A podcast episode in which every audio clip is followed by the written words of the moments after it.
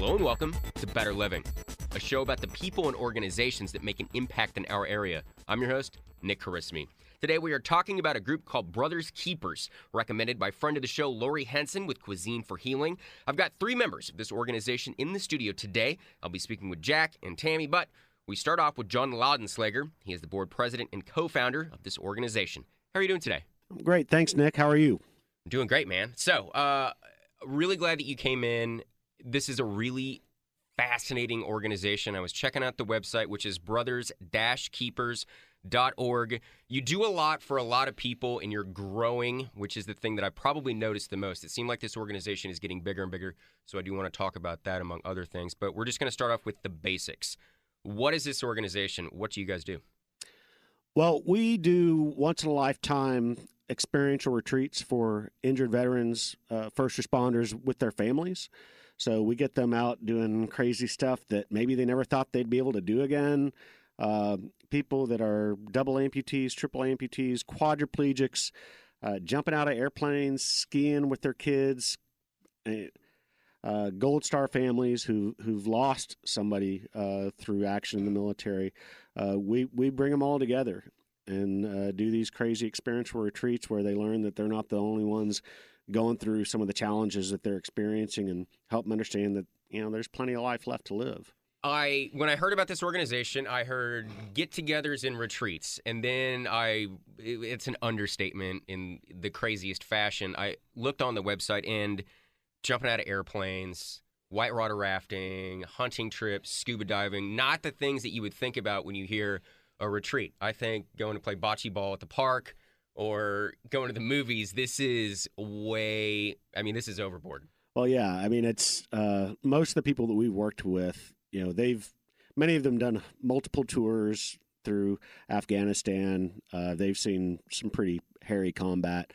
So, you know, uh, bocce ball is probably not going to be uh, super stimulating when you're used to jumping out of airplanes and helicopters and getting shot at and shooting bad guys.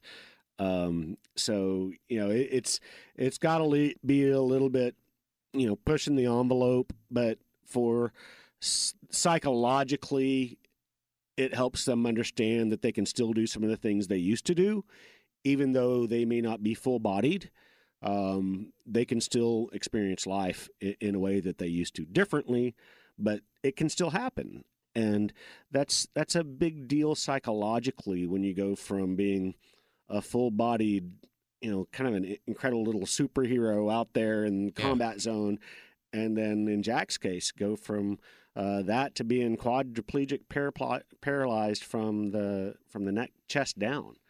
Um, and so it's it, psychologically it's an, an, incredible challenge to overcome so we just try to do our part to number one help them understand that they're not in it alone and then number two help them experience some physical experiences uh, s- some lifetime experiences to help them understand that, that there's still plenty of life to live and they can still do a lot of the same things it'll be differently but they can still do it all right, so I want to talk more about how the organization works and how you specifically got involved with it. But you mentioned veterans and their families. This is a family organization, but the people that, that show up, they bring their families along with them.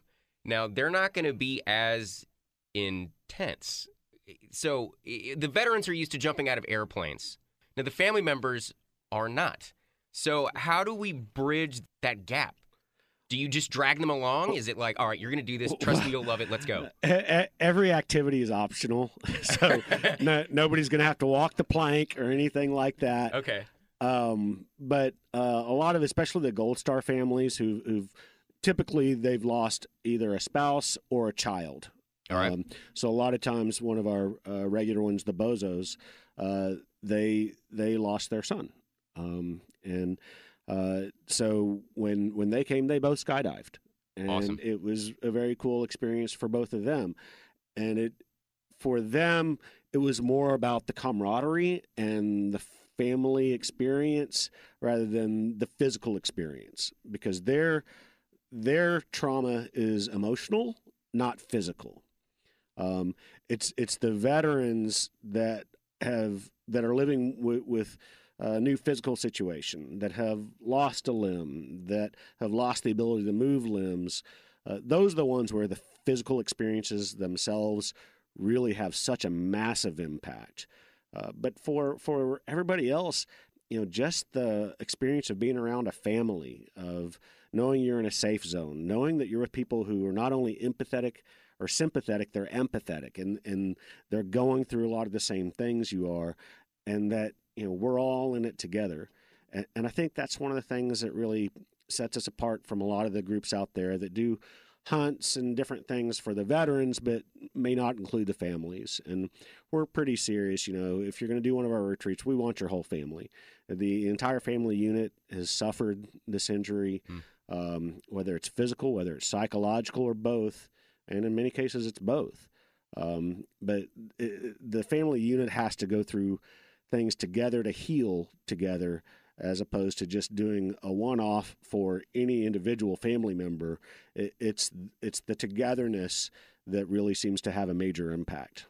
When veterans and their families come to one of your events for the first time, does it take them a while to kind of get that guard down and oh, yeah. to to understand that they're in a safe place and they're finally around other people that understand exactly what they're going through? That's probably one of the coolest things from our perspective to experience is you know the first day when people are coming in they're coming in from from all over texas mostly north texas but we have some that come in from the different bases all over texas and uh, most people do not know each other and they're coming in with their families and they don't know what to expect you know usually they've gotten a call from jack or a referral and they don't even know who the heck we are and Jack's like, no, you need to do this. Trust me. You know, I'm one of you. I know what you're going through. You need to do this. And Jack's literally having to coach them into, hey, you know, just commit to doing this one thing. Yeah. Um, and so they're showing up, and yeah, everybody's very tentative. Uh, we do our best to make them feel comfortable, make them feel like they know they're among family. Um, you know, everybody there, they. I'll put it this way: that first day, everybody's got that on guard kind of apprehension. Uh, by the middle of the second day, people are crying and hugging and loving on one another. Like, wow, you know, so awesome, so cool to hear your story. Thanks for hearing my story. You know, let's have a drink. You know, it's just it, it you really you, you start doing things together, and so much of it is very organic. You know, we we have uh, this past year brought in licensed counselors to be available, but when we started the retreats, it, it was purely organic, and we didn't even know to expect what happened. Um, we just wanted to do a cool retreat, and you know, we start off our first one with I think 80, 90 uh, veterans with their family members, and probably about 20 support people, um, about 90 altogether. And you know, it was just a little magical thing happened when you got everyone around one another. And, you know, Jack personally is very inspiring to people. He's, uh, did six tours between Iraq and Afghanistan, living now as a quadriplegic, um, but living a very full life, uh, not without challenges by any stretch. And so he's a personal inspiration to a lot of people that um, need just a little bit of lift. And then once they get a chance to to meet the other people uh, in a similar boat and start sharing experiences, uh, you start to see a little bit of that magic happen. And, and, people start to feel comfortable and people start to trust one another and understand, all right, so maybe I'm not in this alone. John Laudenslager is the board president and co founder of Brothers Keepers, their website, brothers keepers.org. Talk to me about how you founded this group. How did you get involved with Brothers Keepers? Well, it, it goes back a long way, and it's I, I think it's one of the neatest things about our organization, aside from the impact we have. Um, the the genesis of Brothers Keepers, what has become Brothers Keepers, actually started back in the mid 90s. Uh, and they just had a pretty good sized group of friends. It was a relatively loose group. I'd say there's probably about seven or eight core friends and uh, some tangential people that w- came in and out of our group. And then every uh, we started a tradition where every few months or every couple of months we'd get together for a guys' night out. And really, it was an excuse to go to a restaurant we probably couldn't afford, put on a jacket, and look a little more respectable than we probably were. Um, but just get all the guys together, go out, have a good time. You know, of course, we always wanted the girls around, but uh, it was really the the core of it was getting the guys together because everybody had started going their different ways. Some in college, some had gotten married, some had kids, and so it was an excuse to get everybody together. And we had started a tradition where we would chip into a pot, and uh, so we'd collect this money throughout the year, and then during the holidays we'd do something charitable with it. So the first year we did that, we bought a lady a wheelchair, and everybody's like, "Man, that's that's really cool." You know, we're just guys going out and having fun and drinking. You throw in a few bucks, and every time, you know, it all adds up, and then we get to do something that has a, a real impact. And so that was that was the genesis. And then fast forward whatever 15, 20 years to uh, 2010 when when Jack suffered his injury. Um, you know, when you go from uh, being very active in the special operations to being a, a quadriplegic, Jack had to to leave his old life completely. He, he needed to move home back to Fort Worth. He was living in North Carolina. Um, had to move home to be around his family and a support network because you have to depend on that. And so when he came back, uh, all of his friends from Fort Worth that were still around were like, "Man, you know, what do we do? You know, we we love our brother Jack. Uh, we want to be there for him. None of us are trained in medicine. We're not physical therapists. We all have day jobs. But you know what? Hey, we always knew how to go out and have a good time. So so let's start our, our old dinner club back again and get Jack out of the house and we all just hang out and have a good time. And so we started doing that instead of chipping in for a random charity. We were chipping in for some of the smaller veterans organizations uh, that helped Jack out. I'll call out Task Force Dagger. Uh, they took Jack scuba diving within his first year, within the first year of his injury, and that was a real turning point for Jack psychologically, where wow, I can still do really awesome radical stuff. Was that the uh, the reason behind going very extreme with the events was, I mean, because that scuba diving experience it was crazy. I got to hear about it off mic. It was insane. So was that kind of the idea? That was the light bulb that you guys were like, look, we got to go, we got to go full beans, and we got to do something great every time, something a little crazy. I, I think that's part of it. I, so much of it j- has just evolved over the last few years organically. You can't point to one specific thing. Okay. Uh, I mean, that was definitely a, a major turning point for Jack uh, to help him understand and be there with his family, uh, Brock and Malin, and still experience some really cool life stuff that was stuff that he thought he'd never be able to do again. And I'm like, yeah, you can. It's different, Mhm. but you can still do some really cool stuff. And so I think that's a big part of it. And then so much of the rest of it has been very opportunistic. Um, Jack became good friends with one of our major benefactors who has a ranch in West Texas, and, and that's where we do. Uh, it's where we did our first retreat, and we do one every year there. Um, and that's where we do the helicopter jumps, and we do kayaking, and uh, you know, so a lot of really good family stuff. We do a, a concert, private concert with uh, somebody from the hill country coming in, and cookouts. Um, very, very family oriented.